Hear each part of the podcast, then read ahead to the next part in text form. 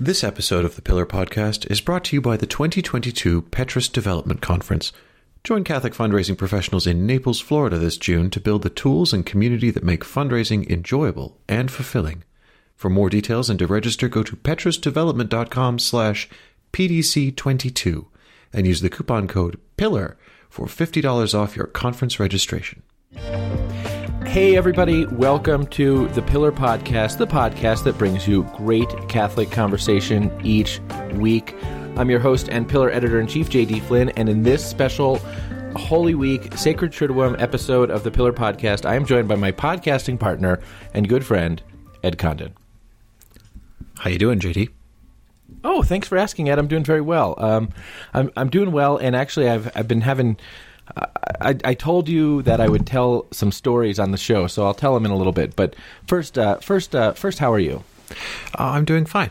I, am doing fine. It is uh, Maundy Thursday as we record this. I am looking forward to kicking off the Triduum. Uh, it's it's always a Easter weekend is always. Um, I mean, it's always a wonderful time, but I mean, it really is a stacked schedule for my wife and I, how we tend to do things. Like there is pretty much almost every hour of the day is accounted for. I mean, I'll I'll get up tomorrow um, to make sure the newsletter goes out and everything. But I mean, after that, it's I mean, from tonight on forward till the end of the Easter Vigil, and then a meal after that. I you know it's pretty wall to wall, and and I like it that way.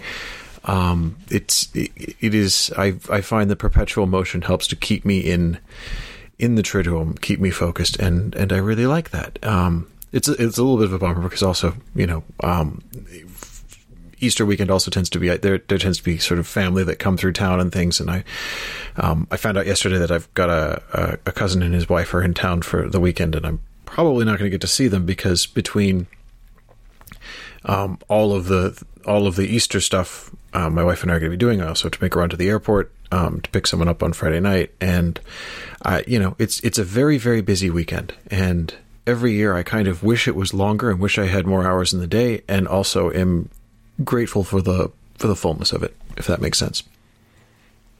It does make sense, Ed, and I can appreciate that. I'll, I'll tell you, I, I find I find fascinating the fullness of that. Um, because I, I always find that during the Triduum there are certain periods of time in which I am sort of I feel as if I'm in this strange kind of um, limbo. So, um, you know, the evening of Good Friday, if one is not at a at a, at a liturgical service of some kind, um, and um, you will find as the child gets older that. Um, and should the child be blessed with siblings, you will find that the the negotiation about sort of the, the liturgical choices regarding the sacred triduum some somehow change because the question becomes sort of how much can the children um, endure, as it were, and uh, and so I always find that there are these times during the sacred triduum where like um, I'm not quite really sure what to do with myself. You know, it's after it's it's it's after three o'clock, or let's say after four o'clock on Good Friday. Darkness has covered the the earth. Um, the curtain has been torn in two um, we have um, m- memorialized that the Lord has been um, laid in a tomb, and uh, and then what should I do uh, with the with the afternoon? I mean, certainly I shouldn't flip on a game. It seems to me, um, and uh, you know, I suppose one can play Uno. But uh, I always feel uh, like on uh, Good Friday in the afternoon and evening, and then on Holy Saturday, sort of eh, during the day, I, I feel like the entire day is spent putzing in anticipation of the Easter Vigil, just kind of putzing around in anticipation of something that will start, you know, in the evening. And so I, I, I, we obviously have very different experiences of the Sacred Triduum, but I think I'm probably not the only one with a with a putzing experience. Possibly not, but you're. I mean, you're right to say it's a strange time. I mean, have have you? I'm I'm asking in innocence. Have you been reading the draft of my newsletter? I have read the draft of your newsletter. Yes, top to bottom uh, I saw that the end of your newsletter has a long reading that I will read, uh, a long reading from the Office of Readings that I, I will read, but I must admit that I haven't read it yet, but I will. No, I did. Well, the reason I asked is because the opening of that homily, which is a homily for Holy Saturday from an ancient and unknown author, is the opening line is something strange is happening. Right. And it's all about the being at the eye of the cosmic storm of salvation that is holy, you know, on Holy Saturday, that Good Friday has happened. Um, Easter Sunday has not yet arrived, that, you know, Christ has descended into hell to free those there. And, you know, what do you, what do you do with that? What do you, you know, what is going on right now? Right, exactly. Like I mean, right, like eh, what you want to want to I don't know, maybe cleaning? I mean, maybe, so uh, were I like a better man with a better interior life, I suppose I could say, well, I spend the entire time in holy contemplation, but I'm not. And also, you know, if you have children, you have children, and uh, and so uh, maybe cleaning, I don't know, or something. But it's always it's always sort of like, well, I don't think we should be doing Legos right now, but I don't. Should we be doing Legos right now? And should I be making a Lego Calvary? And uh, you know, um, I don't have enough greens I don't, for the hill. I, I don't, I I don't know about a, I don't know about the, the, the relative piety versus, I know this is the question: is, Um, of a Does Lego my Lego Calvary. construction need to be pious? I don't know. Um, I, I tend to spend a goodish portion of Holy Saturday with my wife, and and I'm sure you're right that this will this will change over the years as the child gets bigger. But at least now that she's you know around six months and still fits in, I can still restrain her in a chair when I want to. Um, we spend spend a goodish portion of the day preparing for the vigil, be, be it dressing the church and you know stuff like that. Um, there's a lot of there's a lot of cleaning around of the church itself that that happens on Holy Saturday. That But you're a better parishioner than I am by a long shot, which is funny because we all know how you feel about the parish. But you are a better parishioner than I am by a long shot. I'm not. I'm because I never clean the church. I well, I don't this is the only time. Don't my- get carried away. This is the only time of the year I do it. Um, and it, it again, this is not a selfless act on my part. It's because I I look forward to the Easter Vigil every year. It is. I mean, it is the the night of nights. It is the it is Yeah, it's the great. apex of our of our liturgical life. It is all of those things, and I guess I'm lucky that I've spent the last I don't know not my whole life, but I have spent. Well, no, that's not true. My whole life, I think, the Easter Triduum has been a big deal for my family. Um, it's just how I was raised, and I, you know, we've done different things over. You know, when I was a kid growing up, we had different things that we did at different times. You know, when we lived in um, Chicago, um, my my family would up sticks for Easter weekend, and we'd all go down to the University of Notre Dame, and my grandparents and um, aunts and uncles and a bevy of cousins would usually meet us there, and we would do the Triduum there together as an extended family, which I remember vividly and enjoyed greatly. And you know, we did other things when we were in London, but it, it's always been a big deal, and uh, it's one of the great um, gifts that my parents gave me was a, was an appreciation of of not just the idea of Mass on Sunday for Easter, but the idea of the Triduum as a as a complete time Sure. apart. Um, Sure. I'm grateful for that. Yeah, I, I, I- would say that I would say the same is true, sort of liturgically and devotionally. I just I don't always know. Uh, in my experience, I just don't always know. You know, I don't know. It's a, this is a strange time. This time in which the tabernacles, um, this time in which the tabernacle is empty. I mean, is there anything? You know, and yes, uh, uh, I like on Good Friday, late in the night in Good Friday, to go to the altar of repose and spend some time there. And um, um, there's a certain kind of meditative stillness to that. But um, but this is a strange time, and already with this when the statues are covered and um, and uh, we're preparing, as I say, for darkness to cover the face of the earth. It's just um, yeah, it's a, it's a, it's an un, it's there's a. I wish I were Gerard Manley Hopkins or I could recite him at will because there is a sort of it's almost atmospheric the triduum isn't it there's almost a kind of a chargedness um, Yes, I, in the I, air. I, th- I, it is. I think the the sensation of living the Triduum is is something palpable. That there is a there is a something in the air, which is, I think, one of the reasons why I love this this homily for Holy Saturday so much. Is it's the it's it's the writing that um, I found that best encapsulates that that sense of there's something tangible to the time. And I, Yeah. I love that. As you know, JD, time matters to me, and the passage of time, and the measurement of time, and um, the time is never the concept all of time. Ed. you can Pardon? never ever leave you know without leaving a piece of you and our lives are forever t- do you know what i'm doing there Is this days of our lives or something? no it's uh really It's a don't know. wonderful. It's a great Smashing Pumpkins song. Time is never time at all. Oh, I, no, can- I was never a Smashing Pumpkins you guy. never into the Smashing Pumpkins. no, it's really uh, uh, weird. There, there's a there's a big bucket of things from our generation that I just totally like. Dave Matthews Band, Smashing Oh, Pumpkins, terrible. all Good. they're they're much of a muchness to me. It's all just kind of like I don't like songs to listen to if you want to kill the mood on a date is kind of the bucket I would put that music in. yeah, but if you didn't have a date, then it was songs to listen to while everyone else was on a date. So Well, you and, know and there is our difference in high school experience in a nutshell. that's right. Well, okay, you, you've you've won that one. Speaking of you've won that one, um, uh, this is kind of a this is this being our Holy Week uh, special, as it were. This is kind of a show a show. Um, in, in which uh, I don't really know what we're going to talk about. And, um, you know, the past few shows we've been talking about any manner of things, and we've gotten really positive feedback from people who say they've been enjoying our conversations, that we've have been a little bit more free flowing and outside of the news. And we may do that, although I promised you I would tell the story of the. Um, the Real Housewives. Did I promise you I'd tell the story of the Real Housewives of New York City fight that I saw? Oh yes, Uh, you did. Well, because this is speaking of dates, you you you did that thing that you and I often threaten to do, but rarely does any one of us actually do it. Which is, you said, "I'm going to down tools for an entire weekend, Friday afternoon to Sunday evening." It's true. And you went on basically an extended date with your wife, which I applaud. I, I did. I, w- I took uh, my wife and I. Um, uh, but before I tell, but I- I'll talk about this. But before I do, I have to explain something else to you about this show. Um, we have gotten some po- a lot of positive feedback lately, actually, which I'm very grateful for about the content of the show and conversations that we've been having, and people sort of weighing in. And I love that. I love engagement. But I have also been chastised. I was chastised by a listener who posited Ed, um, who posited that I have a periodic tendency um, or an occasional tendency, I suppose, to uh, to cut you off or to speak over you.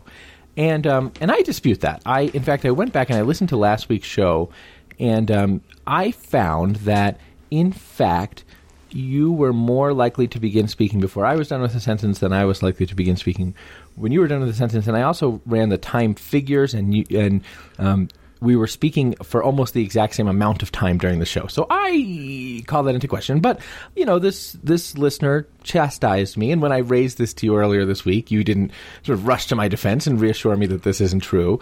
And uh, and so um, I have decided that this week I'm going to track uh, carefully. I, I, I, have resolved um, never again, Ed, never again shall I cut you off during the show. And I'll track um, if I do cut you off. I'll make a little hash mark. And um, and you can track too, so that you can ensure that I'm accurate about this. And if it, it happens that I have um, spoken over you, uh, you know, m- more times than is appropriate, I'll, I'll give, I'll figure out some kind of a little prize. I'll, I'll give you at the end to, as restitution. Well, that's that's very big of you, JD. I I don't anticipate it being a problem this week, since, as you said, we're we're, we're not operating off of a a slate of topics that um, about which either of us, I think, has has strong and urgent opinions that need to be given. And I think perhaps I, I don't know. I I rarely listen to this show back, but I, I have heard that feedback too. In fact, um, other Catholic podcasts have taken uh, entire segments of their shows dedicated to your alleged propensity for filibustering No, me. that's and not true. Talking, I can I can send you some if you'd like. I wouldn't. Um, I don't have the thick enough skin for that. I wouldn't. but like. I, I I think it is merely because when they're when when we are discussing things about which we have strong feelings and um, I, ideas we wish to convey, th- there is that tendency, uh, possibly. Well, there won't be. Uh, the, uh, please allow me to apologize to you in public, uh, in front of the listening audience here. Please allow me to tell you, Ed, that any time I have ever um, cut you off or or spoken over you or in any way diminished the significance of what you have to say on this show, um, I repent and um, and I firmly resolve uh, to to interrupt no more. Well, it's kind of you, but again, I, I don't view, I've never taken it as a diminishment of what I may have to say, merely an excess of enthusiasm on your part for the subject matter. And I've always invited people who've flagged this to my attention to consider that really the conversations that we have on the show are, are to be viewed as a whole. It's not a competition. that w- we are presenting very often um, a, a composite, an aggregate view of, of the two of us, and and it, it it's not a question of scorekeeping. It doesn't matter that you know we are a team. Are you finished?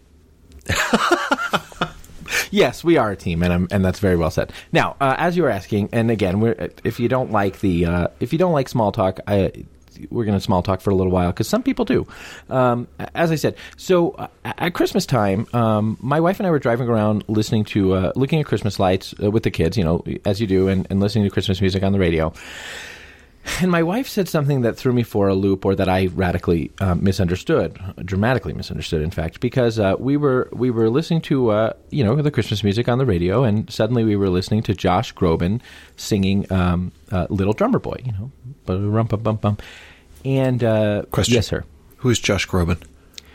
Josh Groban is a um, a well known American singer of both Christmas song standards and other kind of. Uh, I don't even know how to. Des- I mean, I honestly don't know Would how he to fit in the genre of sort of um, emo boy with a guitar?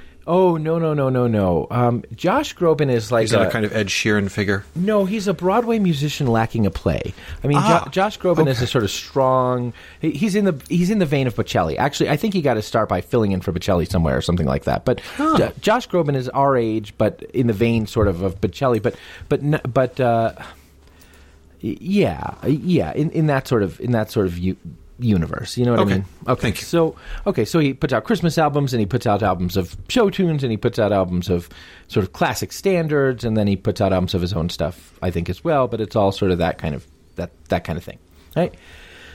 So anywho, um, Josh Groban is singing "Little Drummer Boy," and Mrs. Flynn says to me, "Boy, I really like that Josh Groban. I I'm a big fan. I really like his voice." And um, and I took that to mean that she really liked Josh Groban and was a big fan. And uh, and so I thought, well, um, you know, there's been a pandemic on, and there have been there's been precious little live music in in our lives. You know, we often go to concerts and stuff, but there's been precious little live music in our lives. And so let me see. Um, you know, if Josh Groban, who apparently my wife is a big fan of, is coming to, to Denver where we live. And I looked, and uh, he isn't. Josh Groban has had not been touring and had not planned to return, resume touring. Um, but he was going to do um, in April three shows at the Radio City Music Hall.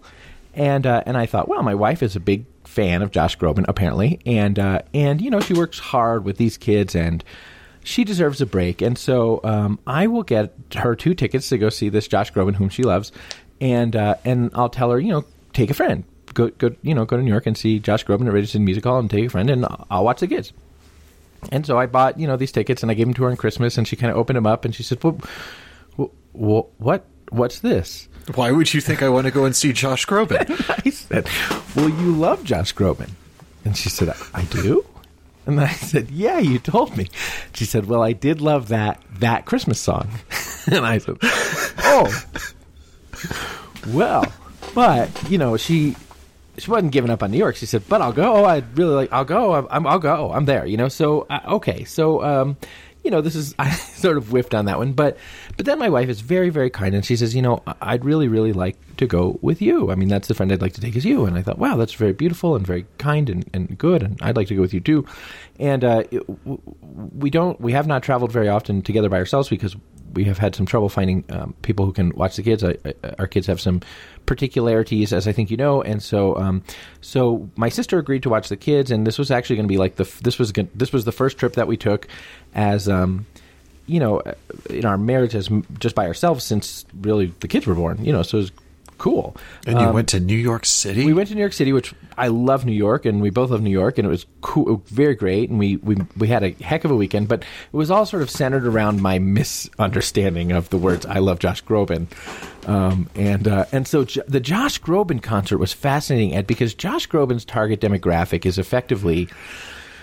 Um, uh, I, I want to say this diplomatically. Josh Groban's uh, target uh, demographic is effectively women of a certain age and their um, begrudgingly accompaniment husbands and uh, accompanying husbands. And so um, Are, are are we now of a certain age? Is we're not. We're, we're not. Okay. We're, we're still. Josh Groban is our age, and he's sort of like.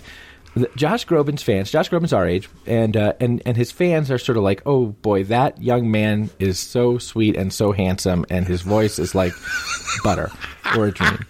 And uh, and so Josh a Josh Groban concert I learned is effectively Josh Groban singing beautiful songs with a beautiful voice, um, and uh, and then sort of hamming it up for his grandma, and uh, his grandma just eating. Oh, you know, eating out of the palm of his hand effectively. And Josh Groban, I learned, can effectively say or do anything at a Josh Groban concert, and uh, the women who are there because they're in love with him will find it endearing and beautiful and cute. And so he just yucks it up for two and a half hours and sings some nice songs. And he had some guests come, and he had a marching band come, and Cyndi Lauper was there to sing a song, which was really surprising.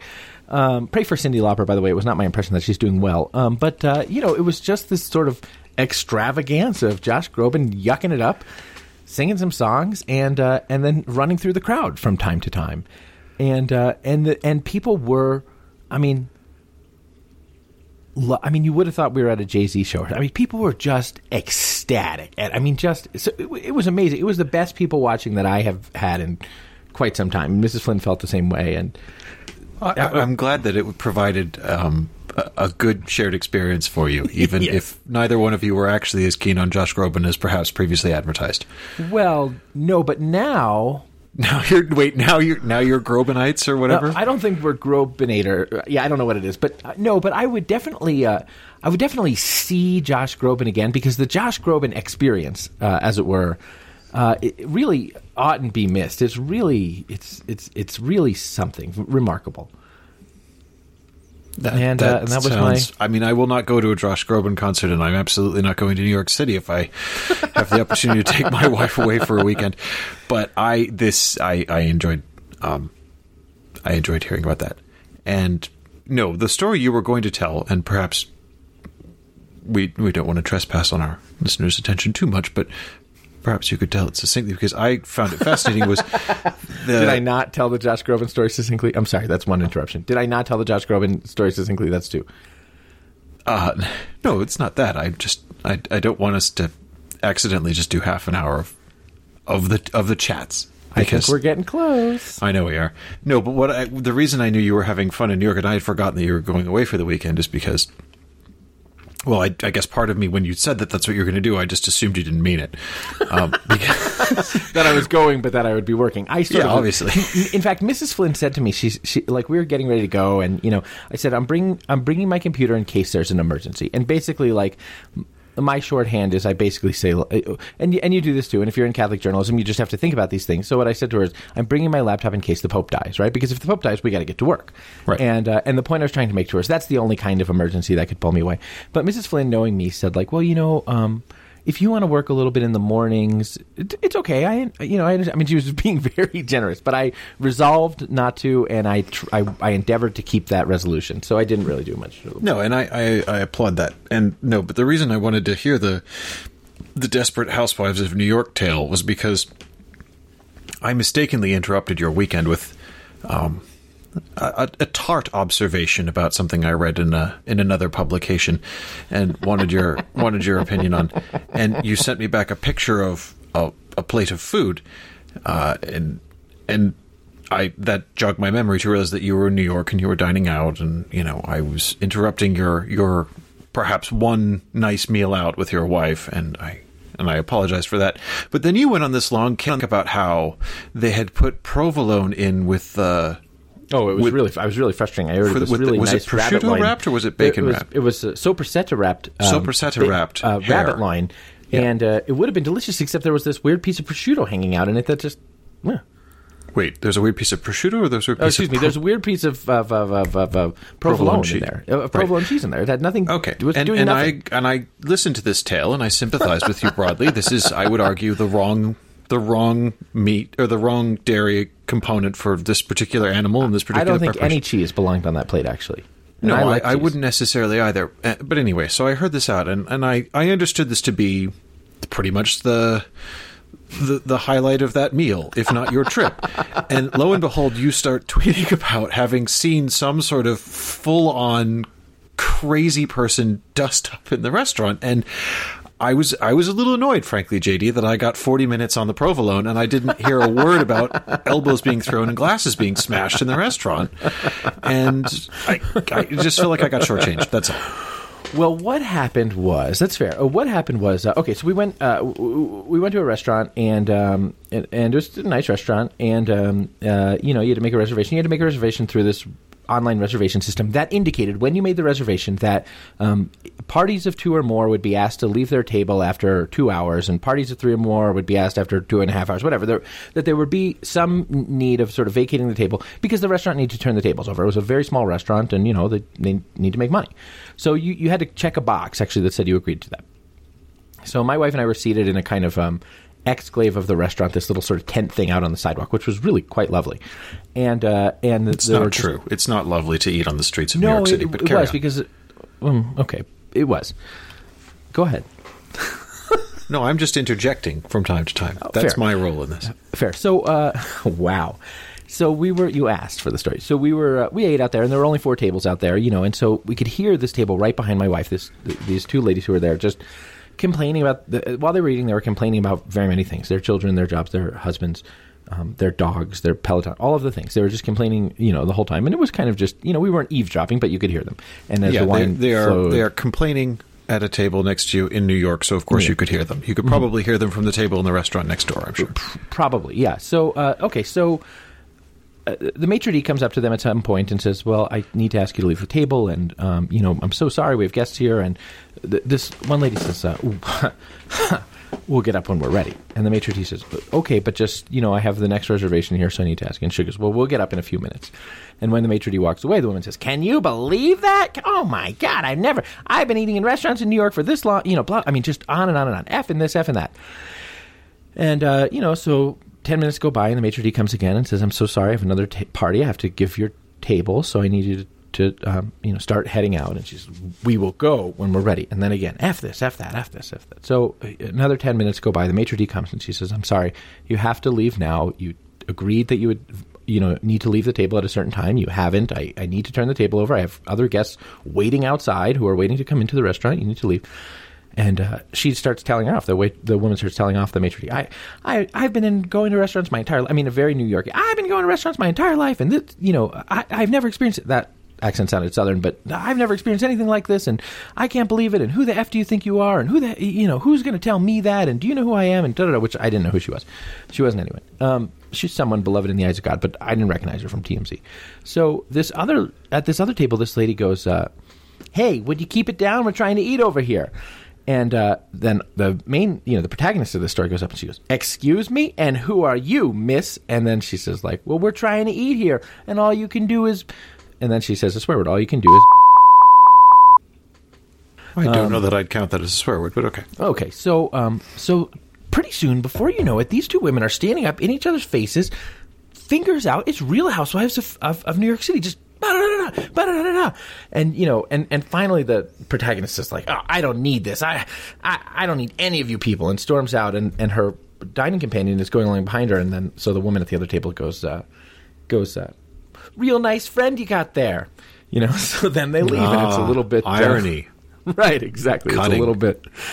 So the the woman's husband says, uh, uh, "Well, uh, you know, it's got a little tense in there. I hope you hope you guys enjoyed the entertainment." And I said, uh, "Well, I thought you were going to punch her." And you know, they had a laugh, and we had a laugh, and they had a laugh, and the maitre d came out, and she was so apologetic that she brought she comped our drinks for the whole meal, and then she brought us all shots of this Greek liqueur, and we had a drink, and we all it was a great camaraderie actually. After that, it was a really lovely, you know, That's that's great. I hope. That the the obvious epilogue to this story is that when it when the maitre d arrived with your check that you paid it, tipped well, and then stayed at your table until they came and told you they, they need to turn the table over, and you said, "I'll leave when I'm damn good and ready." I'll leave when I'm ready. No, we, you know, be not wanting to uh, incur, eh, not wanting to impose any more stress on the maitre d, I suppose, um, or mistress d. I really uh, got out when we um, got out when we were ready to get out. I I'm Anyway, it was a real fascinated to hear York- this as a real New York human drama, and I will be honest with you, JD. This is what I assume just normal human interaction is on a minute by minute basis in New York City, which is why I don't go there. Well, I don't know, Ed. Hi. we have been following for the past few years um, the story of money transferred from the uh, the Holy See uh, to Australia, wired to Australia. Um, uh, uh, you may remember that last year um, there were headlines from other um, publications, not our publication, suggesting that. Um, tens of millions, I believe, had been transferred. Uh, no, no, no. Actually, Billions. unaccounted for. 2.3 Yeah, thank you. billion. Unaccounted for billions. Two point three billions had been transferred from the Holy See to uh, to Australia, um, and that Austrac, the Australian financial watchdog, had had recorded this and had no record of it, and it might have been used for money laundering and very many other things. And then it turned out that was actually something of a clerical error, and two point three billion hadn't been transferred, wired from the Holy See to Australia, but two point eight million had been wired from the Secretary of State to uh, a company in Australia, and we reported that. And in fact, we did some digging into it and identified the company and these kinds of things. Um, but there has been curiosity about what that 2.8 million authorized by Cardinal Angelo Becciu to be sent to an Australian company during the trial of Cardinal George Pell was for. And some people even speculated that Cardinal Becciu had intended it for nefarious purposes. This has been something discussed in the church and in Catholic media that perhaps Cardinal Becciu tried to interfere in the trial of Cardinal Pell with this money. But this Uh, uh, week there were some new developments. Th- that is true. I would just say, as a as a point of clarification, um, it was actually the Italian secular press that was the origin of of this especially lurid speculation. That I think it was. Uh, uh, no, I'm I'm 99 percent sure I'm correct on this. I think it was Fatto Quotidiano. No, it was Corriere del Sera. It was Corriere, um, who actually wrote in print um, the speculation that the the money could have been for the paying off of false accusers and witnesses against Cardinal Pell in his trial in Australia. Now, um, as you say, we've been following this particular. We, I mean, we followed in the course of the last few years. JD, not only have we followed carefully the Vatican financial scandal and attendant issues, but we also followed Cardinal Pell's trial uh, very, very closely. We covered it very, very closely um, to the point where we got some nasty letters from the court in Australia about how closely we were following it. Um, so we've had our eyes on this for a while, and I I think we've both been clear on the podcast. I know I certainly have in the past that this never really struck me as a plausible use of the funds. The idea that um, the Holy See, and in particular Cardinal Becciu, was just you know wiring millions of dollars, Australian dollars, um, to to pay people to falsely accuse Cardinal Pell. I mean, parenthetically noted, Cardinal Pell was falsely accused, albeit only by one person. Um, struck me as as somewhat implausible and and not in the style of the people in the Holy See or in the Secretariat of State or even in Cardinal Becciu himself or in people in his media or it doesn't sound like their style. Yeah, not Um, the world of Cardinal Becciu's universe. That's not how they do things. Yeah. Uh, but anyway, nevertheless, uh, it was because the the act well, I mean it wasn't an accusation. Nobody said this is what happened. It was Um, just in the air. The speculation was in the air. Well, it was in the air and, and on the page. I mean, newspapers were printing this as speculation, saying it's possible that. And so once the question had been asked, it seemed reasonably pressing that we try and figure out what it was for. And at different times, Cardinal Pell has broken cover to say this is an unanswered question, and I, for one, wouldn't mind having this matter put to rest and having a clear answer on why this money was sent and what it was for. Um, because I don't understand, and I've been given various excuses and explanations for it over the years, and none of them are true. In fact, they're usually pretty obviously not true. And so I, I have a lingering question about this. And it seems there was a well, we'll we'll we'll get on to where this story appeared first and why in a minute. But there appeared uh, last weekend a a a news item on a on a website that suggested that this money may have gone for the purchase of a so-called top-level domain name uh, on the internets, Which is like that- .com or .edu or .gov. Those are Indeed. well-known top-level domains. But a few years ago, the internet regulators effectively allowed for more and new top-level domains to be Indeed. registered. And in this And case, the one this- of interest is .catholic. Exactly. They said that you know the Holy See uh, was was purchasing the dot Catholic domain, and they were sending the money to this company in Melbourne, Australia, to arrange the purpose of, to arrange the application and registration of all of this with ICANN, which is the sort of international um, organization that handles all of this stuff. It's based in LA, I think. Uh, it's certainly in California, one way or another. And and they said this this is what it was for. And we have a document that proves it. And the document that they have that allegedly proved it was a letter in support of the acquisition of the dot .catholic domain from the Australian Bishops' Conference in support of a bid by the um, Pontifical Council for Social Communications. I don't know that I found that document to be quite the smoking gun that uh, the the the people who first reported this claimed it to be, but it was enough that we you know said, well that's that's an interesting theory, not one we've considered. Let's look into it. And so we found the we dug up the application files for the registration of Dot Catholic. We we read the application, we read the supporting materials, we found the letter from the Australian Bishops Conference, we found a similar one from the USCCB. We even found, found, a price list. I mean, we found a pretty good price list not only of getting these things but of maintaining them, like it was the fees that you owe to the Yes. And the process that one would go through to register, for example, dot Catholic, but also the equivalent of dot Catholic in different languages Cyrillic, Chinese, Arabic, um, things like that. And, um, you know, it, this is this is back of an envelope maths, but I would say the numbers, broadly speaking, add up. It's at least plausible. We don't have receipts that suggest that this particular company was um, using this amount of money that was sent to it by the Secretary of State in this period of time for this, but you know, we we do know this company uh, in a previous iteration. It's been acquired a couple of times in recent years. Um, was I mean, representing we, the Holy See, in, and we know that the Holy See bought the thing. We know that the Holy See bought the thing, right. owns the thing, we, maintains the thing. Dot Catholic. Yes. We know what it cost, and and then dot Catholic and Mandarin, and Arabic. So we know what it cost to get it and yes. we have an idea of what it costs to maintain. We know they probably, it seems, we found a draft ten year contract. They probably have a ten year agreement. We know what that costs. Um, we uh, we can add all that up. We don't have, as you say, sort of signed receipts. So we have a lot of uh, we have a lot of evidence, but not sort of conclusive proof that every that all of this money was for that purpose. But it sort of adds up. Yeah, and it, yeah. it seems uh, it seems the most plausible explanation for it that I have yet heard, which is lovely every mystery solved is um, one less thing we have to worry about. And you know, I we have we have reported on um, this company, New Star, and these money transfers to it. Uh, not infrequently. Well, no, infrequently, but uh, whenever there's something to report, you know, I think we've checked in on this story maybe two or three times a year uh, since it since it first came across our radar.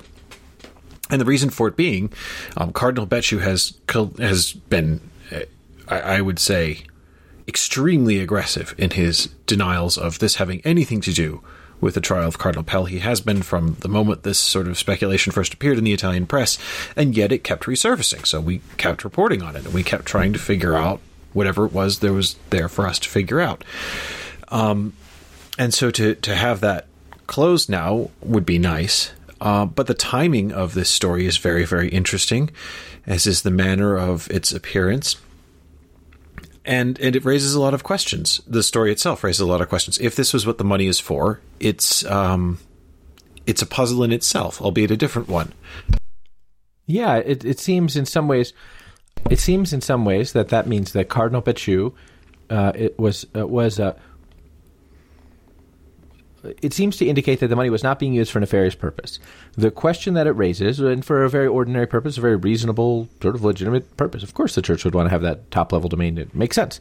Um, it's not clear why Cardinal Becciu would have said that the money was um, being spent for something that has to do with. Um, with state secrecy, right? That it was a highly classified matter, a state secret that uh, what the money was for, especially when he was facing, you know, serial allegations of using the money nefariously, and even a brother cardinal asking, "Well, what was the money for?" Um, it's not sort of clear, uh, other than sort of Cardinal pr- predilection for regarding matters as uh, as as relatively speaking state secrets, um, why he would do so, and and in a certain way, if if what it is is just a reflexive tendency to regard, you know, to say these things are state secrets, it points to the challenge of overcoming. I think a kind of um, a kind of uh, clericalist, I'm not saying this is true of all clerics, but it's true of the phenomenon of clericalism, a kind of clericalist sort of approach to the dissemination of information, which is to say, well, what do you need to know that for? This is a secret, um, w- without even any consideration of that. A sort of uh, a sort of aversion to um, to openness that can that can inhabit sort of clericalist circles, and and and should that be the sole reason why Cardinal Becciu said it was a state secret? It just reminds us that overcoming that for a sort of cultural transformation in which there's far more sort of openness about the governance of the life of the church, which Pope Francis has said he wants, and which the USCCB have said they want, and which every ecclesiastical official pretty much has said they want, really does have an uphill uh, an, an uphill um, road to hoe, as it were, um, because uh, because if it's just kind of reflexive, what do you need to know that for? I you know everything's a state secret except on a need to know basis. Um, we see the scope of um, of the problem of, of, approaching anything that resembles something that you might call transparency or you know accountability, even with regard you know with regard to finances. Yeah, and uh, I mean, Cardinal Becciu had called this uh, called these transfers and transactions um, state secrets. He called them classified. You know, all of this stuff, and which is somewhat clear, arbitrary. I mean, he decides that. Yes. Well, I you could make an argument that um, if you work in the Curia, you sign um, a document that basically says you will keep confidentiality sure. about the things you work with. Um, but in this case, there's talk about pressing public scandal. I mean, the, when the only time Cardinal Becciu has said this is classified and I will not talk about it because it's top secret and it concerns high matters of state. These are all things he said. Because he said it first to us when we went to him for comment when all of this stuff was floating around in the Italian press and I we we went up to his lawyers and said this looks ridiculous and we right. see the cardinal saying this is you know, outrageous and slanderous and scandal mongering and total speculation and no basis in fact. And we said, yeah, Great. we've never thought the cardinal paid off. Can you we, please yeah, tell right, us yeah. what it was for then, so right. that we can mm-hmm. kill this? Then we yeah. can just put it to bed. Right. And they said, absolutely not. It's totally top secret. It's like, well, that does have a tendency to fuel extra speculation, you know? Yeah, and it really, it's, it's, it's that's right. I mean, I, I had kind of forgotten that, but it's true. I mean, it is true that we had never thought that this was a, uh, you know, a, a, reasonable idea that Pell was, or that uh, was sort of trying to influence or pay off people in the Pell trial. It just didn't make. It's just not. Occam's razor suggests otherwise in a, in a million ways. Um, and I had forgotten that we had gone to Becciu's attorney and said, just well, what was it for then? And I forgot that we had been waved off as directly as that. But yeah, I mean, it's just weird. But the other thing that uh, that the, the, other set of questions that this raises is that the uh, what you might call the Perlasca problem. Isn't that right? right? Yes, the Perlasca problem, because the the second time that anything was said about uh, this from Cardinal Becciu is when in December when Cardinal Pell mentioned in an interview he gave, uh, he said, I, I would like to know what this money is for. I don't know what it's for. And Pell has repeatedly said over the years that he doesn't think and would hate to think that it could be for the sort of, you know, wildly outrageous accusations that were floated in the Italian press. But he said, I, I, I, nevertheless would really like to know, just so that we could answer the scandal of this and move past it and get it off the table. I suspect, and I don't know because I've never actually spoken to Cardinal Pell, but my suspicion is that he would like to stop being asked about it. Right. as much mm-hmm. as anything yeah, sure. else. And so he said, I wish, you know, I have only one question for Cardinal Becciu, which is what was the money for? And he said, I've been told variously that it was for different things and none of them are true. And he specifically mentioned that Monsignor Alberto Perlasca, who used to run the administrative office in the Secretariat of State and is the prosecution's sort of star witness in the current trial, including against Cardinal Apparently Perlasca has told prosecutors in the past that the money that was sent to Australia was for Cardinal Pell, a contribution to Cardinal Pell's legal defense, which Cardinal Pell said, and he would know. Uh, no, it wasn't. It was for right. nothing of the kind. I received right. no such contribution. I, right. I, suspect he'd welcome it. I imagine his legal bills are pretty hefty after that ordeal. Although I suspect that Cardinal Pell has supporters who have paid off his legal bills. But sure, I, am sure he would have welcomed the money. Um, but anyway, sure. so but, he asked, and at that point, um, th- this then raises the question: if this if this was for the purchase of domain names, why would Perlasca say it was for something else right. that it manifestly wasn't for? That doesn't make any sense either. And if Perlasca is engaged in now, I mean, I want to I want to caveat this, JD, because what we know of what Perlasca has told prosecutors has been uh, very carefully curated. Right that it has been we have been treated to a series of leaked segments of video footage and in some cases just audio footage of Perlasca's hours and hours and hours of conversations with prosecutors and investigators and those leaks have been targeted. Those leaks mm-hmm. have been very selective and very carefully curated. And they were warned about at the mm-hmm. beginning of this trial back in July last year when the prosecution said, don't make us give over the whole raw footage because this will leak and it will involve a bunch of off topic stuff that has nothing to do with this trial and is totally other to the charges that are being brought and it will touch on other criminal investigations that may be ongoing. Let us just deposit the parts that are relevant to the charges that we have laid and the arguments we'll be making in court. And the defense team fought against that and eventually won. And the prosecutor said, All right, fine, but this is going to leak, and handed it over. And lo and behold, it started leaking. And it's been a steadily dripping faucet ever since. So we don't actually know what Perlasca said about this, particularly in the context at which it was asked. And all of that. So it appears that's what Perlasca has told prosecutors it was for. Certainly, Cardinal Pell thinks so. Certainly Cardinal it Pell does, thinks it so. raises questions about why Perlasca Yeah. didn't saying that. But We- more interestingly for me, JD. hold on. Oh, please. I would like to hear what's more interesting than that, Ed. After a word from our sponsors.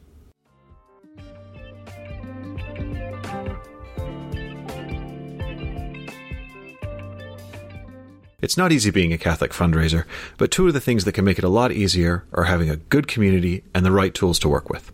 That is absolutely right, Ed. And that is why Catholic development professionals, whether they work for parishes, campus ministries, Catholic high schools, any kind of Catholic apostolate really, should head down to the Petrus Development Conference 2022, June 13th through 15th at the Naples Grand Resort in Naples, Florida. You can register at petrusdevelopment.com slash PDC22. And if you use the code PILLAR, all capitals, you'll get $50 off your registration fee. And the first 10 people to register in the month of April will receive a $40 airport shuttle voucher. Ed, this sounds like a really cool conference at which one can build community with Catholic fundraisers and hang out in a cool beach location. It does seem like the sort of thing that people should do.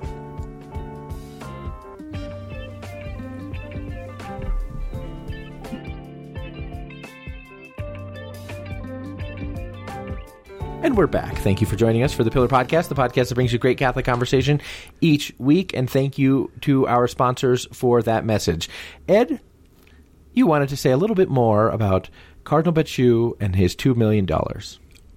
I, I did. I I can't begin to tell you how hard it was for me to hold this thought when when we went into the break because we were actually talking about something else um, for a few minutes. Well, Ed and I, Ed and I, during the commercial break, had a had a different conversation about a different thing. we did, Uh, and it- for me to actually manage to hold on to the one point I wanted to make to finish this topic, I I'm very proud of myself. I'm proud not of you normally too. able Did to you do, it, or are you stalling right now? No, no, no. I, I did it. So, no, the I only other thing I wanted to mention was that the timing of this is significant, having not responded to questions about uh, this particular transaction with New Star in the past, including when we asked him directly and asked him directly for the purpose, the, the stated purpose of saying, so that we cannot talk about this ridiculous stuff that's in Corriere or wherever else anymore, uh, or when Cardinal Pell wrote to him um, having having not discussed, all of a sudden this story floats up now. Why now? And why on a? I mean, I follow JD the life of the church pretty carefully. I follow the comings and goings in the Vatican pretty carefully. I yield to no one. My obsessive consumption of every word and detail that can be found anywhere to do with the current Vatican financial trial and attendance scandal. I will concede that I will concede to you on that. I point. have never heard of this website before. And all of a sudden, this it, its sort of English version is called the Daily Compass has this strangely detailed and pointed um, story suggesting that this was for the purpose of the purchase of the dot Catholic top level domain. And I found that fascinating. How did they Wait a minute. come You've to never heard of L- La Bussola Quotidiana? No. Oh, uh, well, we pick stuff up from there every once in a while. It's No, not but I'm saying player, I. I okay, I'm being hyperbolic, but I oh, okay, okay. I just wanted to make not. sure. It's it is not a a. re- they are not regularly breaking news on Vatican Right. finances. My point. Right, right, This is not a story I would have expected to see there. In it, it- Agreed. There, there I just wanted to make sure that. Yeah. Okay. Anyway, why now? Why there? I I have no proof, and I would not want to suggest that I do have any proof that this particular story was leaked to that particular publication uh, at this particular time by perhaps someone currently on trial uh, in Vatican City. But I do think it is interesting. I would Edward, I call think it a significant plausible idea. coincidence that this story floated up a week after Pope Francis dispensed Cardinal Becciu from the pontifical secret in relation to evidence he is expected to give at the trial in Vatican City. Um, I wonder, and again, I'm musing out loud. I wonder if this um, doesn't herald the first of several stories that will be that will suddenly pop up in unexpected places on unexpected topics that appear to uh, dispel some confusion around the financial affairs of Cardinal Becciu over the last several years. Um, I, I think it's interesting. I think it's worth noting that when Pope Francis. So Cardinal Becciu gave evidence in, in mid March uh, in front of the judges. He answered questions and everything. We talked about it, and he gave this sort of assertion of innocence. And then he said, "Okay, now that we've talked about the accusations that pertain to me, effectively embezzling church funds to members of my family, which he strongly denied, he said I can't talk about anything else because it's all pontifical secret. It's all super secret. Couldn't possibly." And the judges said, "That's fine, thank you. You are dismissed. Please come back uh, in in a week or two, and we will have clarity from the Secretary of State and Pope Francis on whether or not you are bound by the pontifical secret and all this." And Pope Francis said, "No, he's not. He's free to answer any and all questions." And suddenly, his uh, legal team found a scheduling conflict for the cardinal. That's right. That's right. is he needs a little of- time. It seems. He's yeah. I'm I'm surprised that they found a scheduling conflict. I. I'm, I'm not otherwise aware that Cardinal Becciu has a busy schedule right now. He doesn't, for example, have a job or an assignment. Uh, I mean, he has faculty, so maybe he's on the confirmation. It is confirmation season, Ed. Maybe he's on the old, the old Chrism Trail, as they call it. Right, but that would have been that would have been set already. I mean, the date was previously agreed and announced with the court, I and it was it's only also a weekday uh, in the morning. Yeah. I don't. Yeah, I haven't been uh, to a lot of weekday morning confirmations. No. So it, it, it was curious that his that his team suddenly discovered a scheduling error once the Pope said no, he's free to answer any and all questions, and they said, well, we're going to need another month. You're going to have to reschedule and push this back a month, which the judges did, and. Uh, I have often thought, and it's actually been an analysis I've been meaning to write, but I keep pushing it for other things that are more pressing and time sensitive, uh, to write about what Cardinal Becciu probably tends to intends to do with his month off.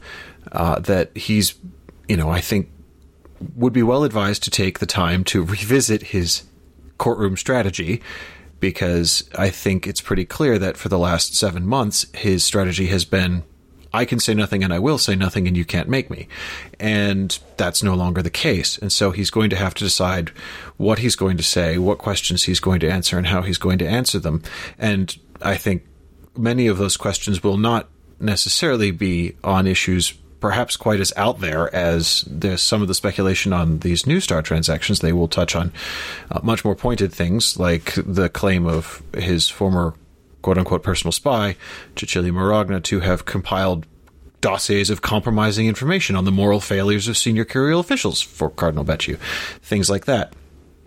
And I wonder if the if the month between now and when he next appears at the beginning of May uh, won't won't see the ground being softened slightly before his appearance. If we won't see other similar stories uh, appearing in, in different I Italian suspect that will be the case. Media outlets uh, purporting to show that there was never any trouble in any of this, and this is all a put up job. I, I would be fascinated to see it. But of course, more interestingly for me is as the questions from the judges perhaps get a little bit closer to the bone in all of this. And you, you know, not talking about some of the more wild accusations that, by the way, aren't in the indictment anyway. Um, as we get closer to those questions, I wonder what else Cardinal Becciu might be minded to say. Because, and I know this from having spoken to him myself in the past, uh, prior to the trial, but certainly when the, the the Secretary of State's financial scandal was in full swing, Cardinal Becciu has always I been very the clear last to tell time me. we talked with Cardinal Becciu was uh, what? Um, oh, the last time I talked with Cardinal Becciu was in, in June of last year. I told him we were coming to Rome and asked him if we could have dinner, and he also he had a scheduling conflict at that moment as well. But he was extremely apologetic. But I think you were talking with him around the same time about some of these things right before the indictment. Uh, there was that. I mean, I actually the last time I heard from him was, I think about two months ago when I printed a story about developments in, Oh, right, in right, New right, Star, and he wrote to tell me he was outraged that I continued to cover the story, and I reiterated my previous invitation to please just tell me what the money was for, and I will print that immediately. And you know, Yes, we- yes, yes. uh, and he declined. Anyway, um, but I know from having spoken to Cardinal Becciu in the past that his his mentality with regards to discussing what goes on in the curia is fairly absolute. I would say it is a kind of bureaucratic omerta. You you just don't say anything, and I wonder to what extent he will consider the Pope waiving the pontifical secret in his case as he's facing charges to be a kind of betrayal. I don't think that.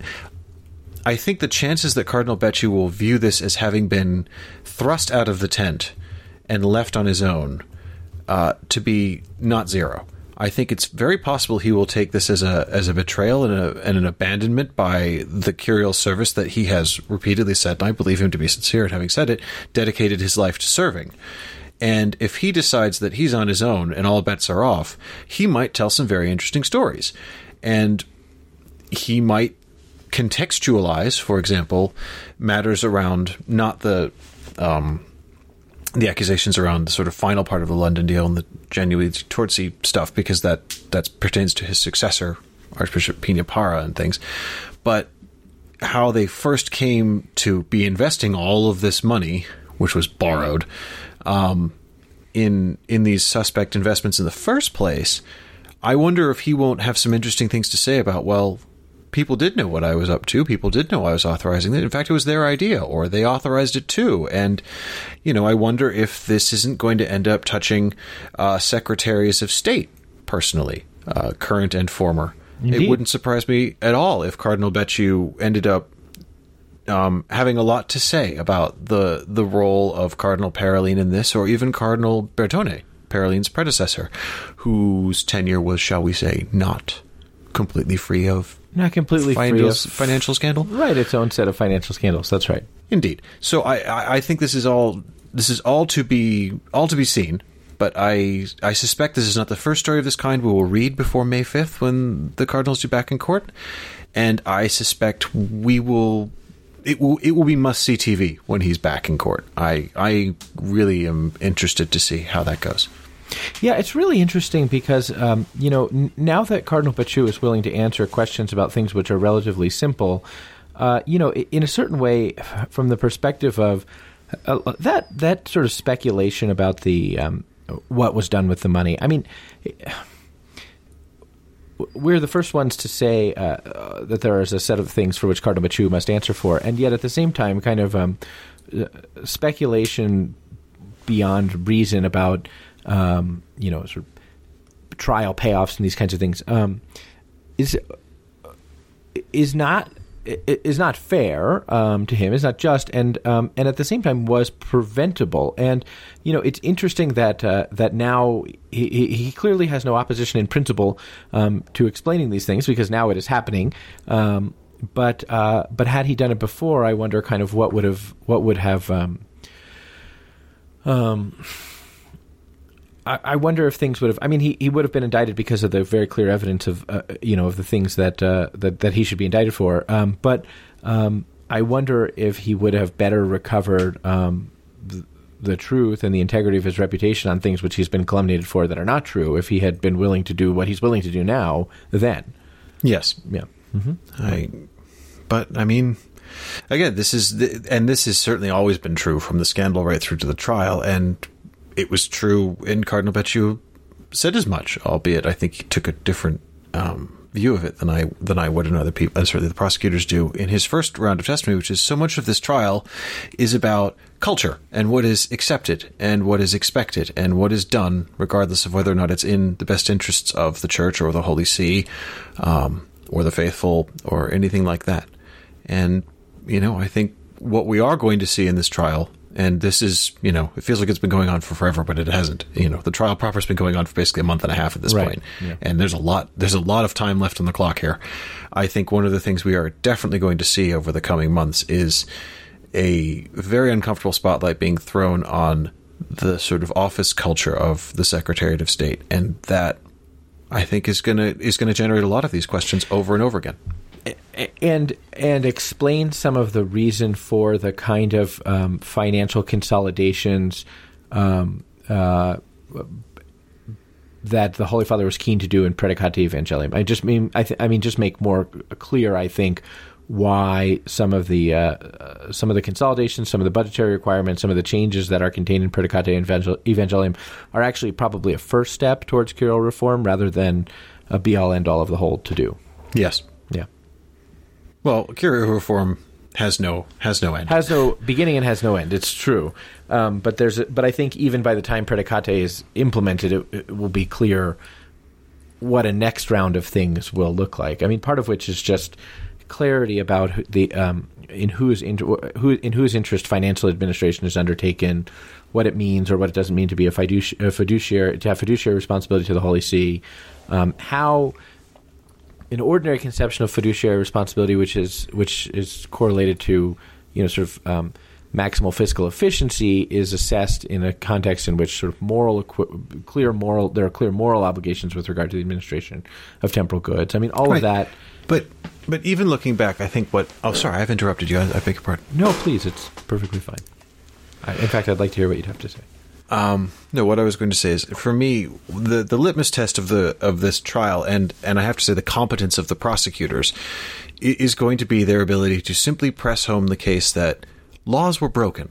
There's you know there's all of this sort of you know speculation about you know conspiracy and all these lurid allegations about you know extortion and prostitutes being offered and spies and all this sort of stuff, which is great if you're writing Godfather 4 but I, I the, the, there are basic in the in the course of the last ten years in the Secretary of State, it is pretty clear, and I've heard it from the mouths of senior officials, up to and including Cardinal Parolin and Cardinal Becciu at different times, that laws were broken, that things that were Actually, up to and including the Holy Father. well, I haven't heard it from his mouth, but I mean, We- I mean, he said it. We've watched. he has say said it, but I mean, in- Okay, to me, fair enough. Um, that, for example, when APSA advanced a commercial loan to the Secretary Mm-hmm. of State to bail out a hospital, Right. um, that was a violation of Vatican law. That was a violation of Moneyval agreements. That was a violation of European bank. Like the laws were broken, and everybody just kind of looked at me and I said, "What's your problem?" It was for a hospital, and it's like, but the law was broken. Mm-hmm. That's that is the definition of corruption, and especially of financial corruption, is when you just wave away the fact that something was illegal on three levels because, well, it was expedient. It's what we wanted to do. What's your problem anyway? And it's the same kind of mentality that led to the IOR being pressured to refinance the 100 million, 150 million euro mortgage on this London building. It was like, well, who the heck are you to say no to us? We just told you this is what we want to do, so do it, nasty little banker man. Otherwise, we're going to bug your phones and or Right. and hire some Italian spooks to dig over your private life. Right. Like I, laws were broken, and Right. that, you know the rest of it is just you know eh, we'll make we'll make a great film adaptation. But I I would like to see the letter of the law prosecuted on this. Yeah, agreed. Absolutely. Great. Well, you're all worked up now, and it's Monday, am. Thursday, so you've got to. collar, JD. I know you've got to take a walk, and there's a bobcat. There's a bobcat outside of Ed's house, and so he's staying inside because he doesn't want to be attacked by the bobcat. Is that right? You were telling me before the show that there's a bobcat outside. Uh, no, I was saying that because I we only record this podcast for an hour and change one day a week. Um, there's always something that happens outside my house. For And right now exactly is a that. bobcat. I mean, that's pretty. Yes, of the mechanical kind, JD, the the sort Oh. of mini bulldozer thing. Oh, come on! Yeah, You it's told me bobcat. No, my uh, we have some new neighbors across the road, and they they um The bobcats. No they their their driveway. I don't think this is them uh, sort of affecting immediate cosmetic change to the house they've bought and moved into, but I I think there's some bet they have problem with the gas line or something. the sewer They- line. yeah, that's I think that's what it is. Anyway, they're digging Oh, up their that's the driveway. It's so expensive. Oh, that's the worst. Well, it's also really inconsiderate if your neighbor's trying to record a podcast, but That sewer line replacement is the worst. Everybody's got to do it. I had to do it in a house. I'm going to have to do it in this house. I'm going to pray for your neighbors, and uh, and I hope you can be charitable to them and to their bobcat, um, because that's uh, that's that costs so much money, and it feels like you shouldn't have to do it. Feel it's just oh, it's infuriating. what costs the money? Well, um, a, a very large hole, ha- a very large trench has to be dug. In this case, um, through the driveway, and Right. uh, which means effectively the driveway needs to be replaced um, or Okay. or repaired shabbily. Right. Um, and then a large bit of pipe needs to be extracted, and the pipe is uh, sewery, and and so they charge a premium because they're extracting. A pipe through which a, a broken fair. pipe through which sewer stuff. I guess what. I'm asking, JD, is you're you strike me as a as a can do sort of dude, No, and and I worth it. wonder if part of you wasn't tempted to just hire a jackhammer and and and start the process yourself, save them the initial excavation.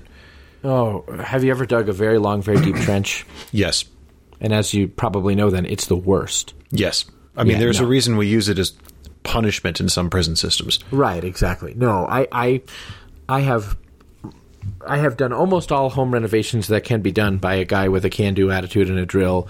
I have, you know, done a lot of demolition work. I have replaced all manner of bathroom fixtures. I have done tile work. I've done cabinetry replacement, and I don't really even know what I'm doing, but I do it anyway. I've put up fences and taken down fence. Any number of bits of home repair I've done to save a buck because I am a cheap, cheap fellow. But uh, but every aspect of this sewer line replacement project just stinks. Now, what you can do to forestall it is know why we're talking about this, but what you can do to forestall it is to rent from Home Depot a very large uh, a, a, snake, a drain snake, not the kind that you have at home just for like a clog, but a, a large one that's pneumatic, and uh, and clean out the sewer line, you know, every six months or something like. Take the toilet effectively off in a, ba- in a or, or use a if you have a drain line in the basement or, or clean out even better. But if you have a clean out, you probably have done this project already, so you don't have to do it. But you can forestall it. Um, but it, it's inevitable that if you if you live in a, a house that was uh, where the sewer line was put in before the pipes were PVC, and there's, there's a clay pipe there, you're going to have to do it, and it's going to cost you a bunch of bunch of bucks. Well, I learned Which is why there. I'm grateful for uh, the sponsor of this week's episode. This episode of the Pillar Podcast was brought to you by the 2022 Petrus Development Conference. Join Catholic fundraising professionals in Naples, Florida this June to build the tools and community that makes fundraising enjoyable and fulfilling.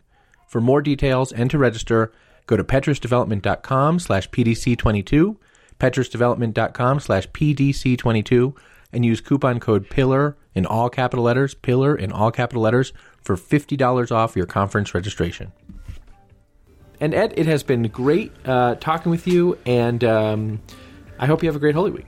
I hope you do too. Enjoy the Well, Triduum, I- JD. Great Triduum. We're having a Holy Week. Yeah, I, I have a blessed Triduum, and dear listeners, we will be praying for you and for your families and for your parishes, uh, and for all of those um, you love, and for uh, all of those who you love and who are faithfully departed.